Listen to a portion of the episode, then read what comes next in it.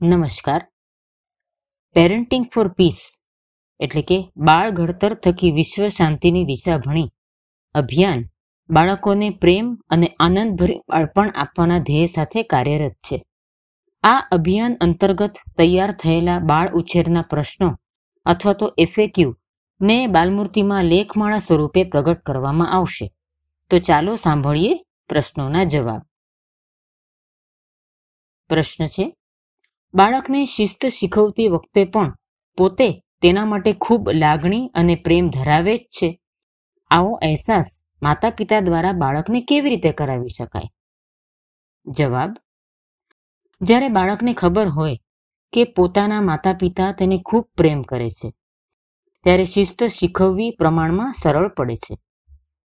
કોઈ દિવસ માતા પિતાનું વર્તન એવું ન હોવું જોઈએ જેથી બાળકને એવું થાય કે પોતે આ કુટુંબમાં અનિચ્છનીય છે કે તેને કોઈ પ્રેમ કરતું નથી. આપણે આપણા બાળકને જણાવવું જોઈએ કે પોતે તેને માટે ખૂબ જ લાગણી ધરાવે છે, તેથી જ તેની સલામતી બાબતે તેઓ ચિંતિત છે. માતા પિતાએ પોતાની વાતચીતની પદ્ધતિ યોગ્ય રીતે વિકસાવવી ખૂબ જ જરૂરી છે. યોગ્ય સમયે, યોગ્ય રીતે અને યોગ્ય ભાષામાં જ્યારે વાત કરતાં શીખી શકાય, તો બાળકને સારી રીતે શિસ્ત શીખવી શકાય છે. પ્રશ્ન, બાળકના સ્વસ્થ વિકાસ માટે કેવું વાતાવરણ જરૂરી છે? જવાબ, બાળક શારીરિક રીતે સ્વસ્થ રહે તે માટે સ્વસ્થ વાતાવરણ ખૂબ જરૂરી છે. બાળકનો માનસિક વિકાસ સ્વસ્થ રહે તે માટે તેને શાંત, પ્રફુલ્લિત, પ્રેમાળ, વિશ્વાસ અને હૂંફભર્યું વાતાવરણ જરૂરી છે. બાળક અને માતા પિતા વચ્ચેના સંવાદનો સેતુ હંમેશા જળવાવો જોઈએ. અન્ય બાળક કે કોઈની પણ સાથે તેની સરખામણી ન થવી જોઈએ.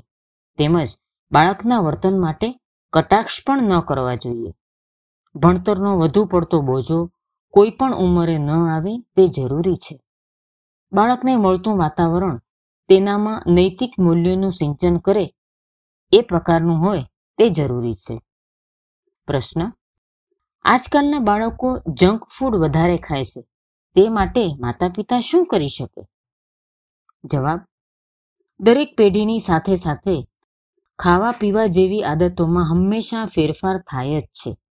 આજે ઘરની બહાર નીકળતા જ દર પાંચમી દુકાન રેસ્ટોરન્ટ હોય અને એમાં જંક ફૂડ જ મળતું હોય, ત્યારે એવા માહોલમાં બાળક જંક ફૂડ ખાવાનું સદંતર બંધ કરી દે એવી આશા બાળક પાસેથી રાખવી અયોગ્ય છે.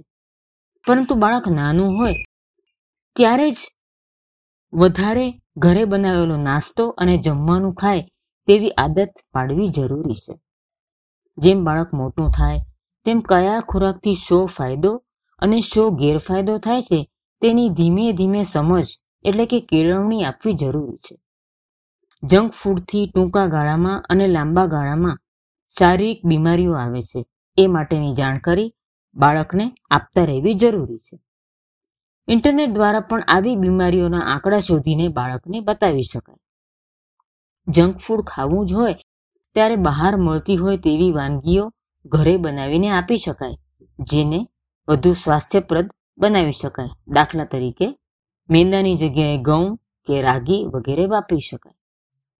જ્યારે બાળક બહાર ખાય ત્યારે જે રેસ્ટોરન્ટમાં સ્વચ્છતા સારી રીતે જળવાતી હોય, ત્યાં જ જંક ફૂડ ખાય, તેનો આગ્રહ રાખવો જોઈએ.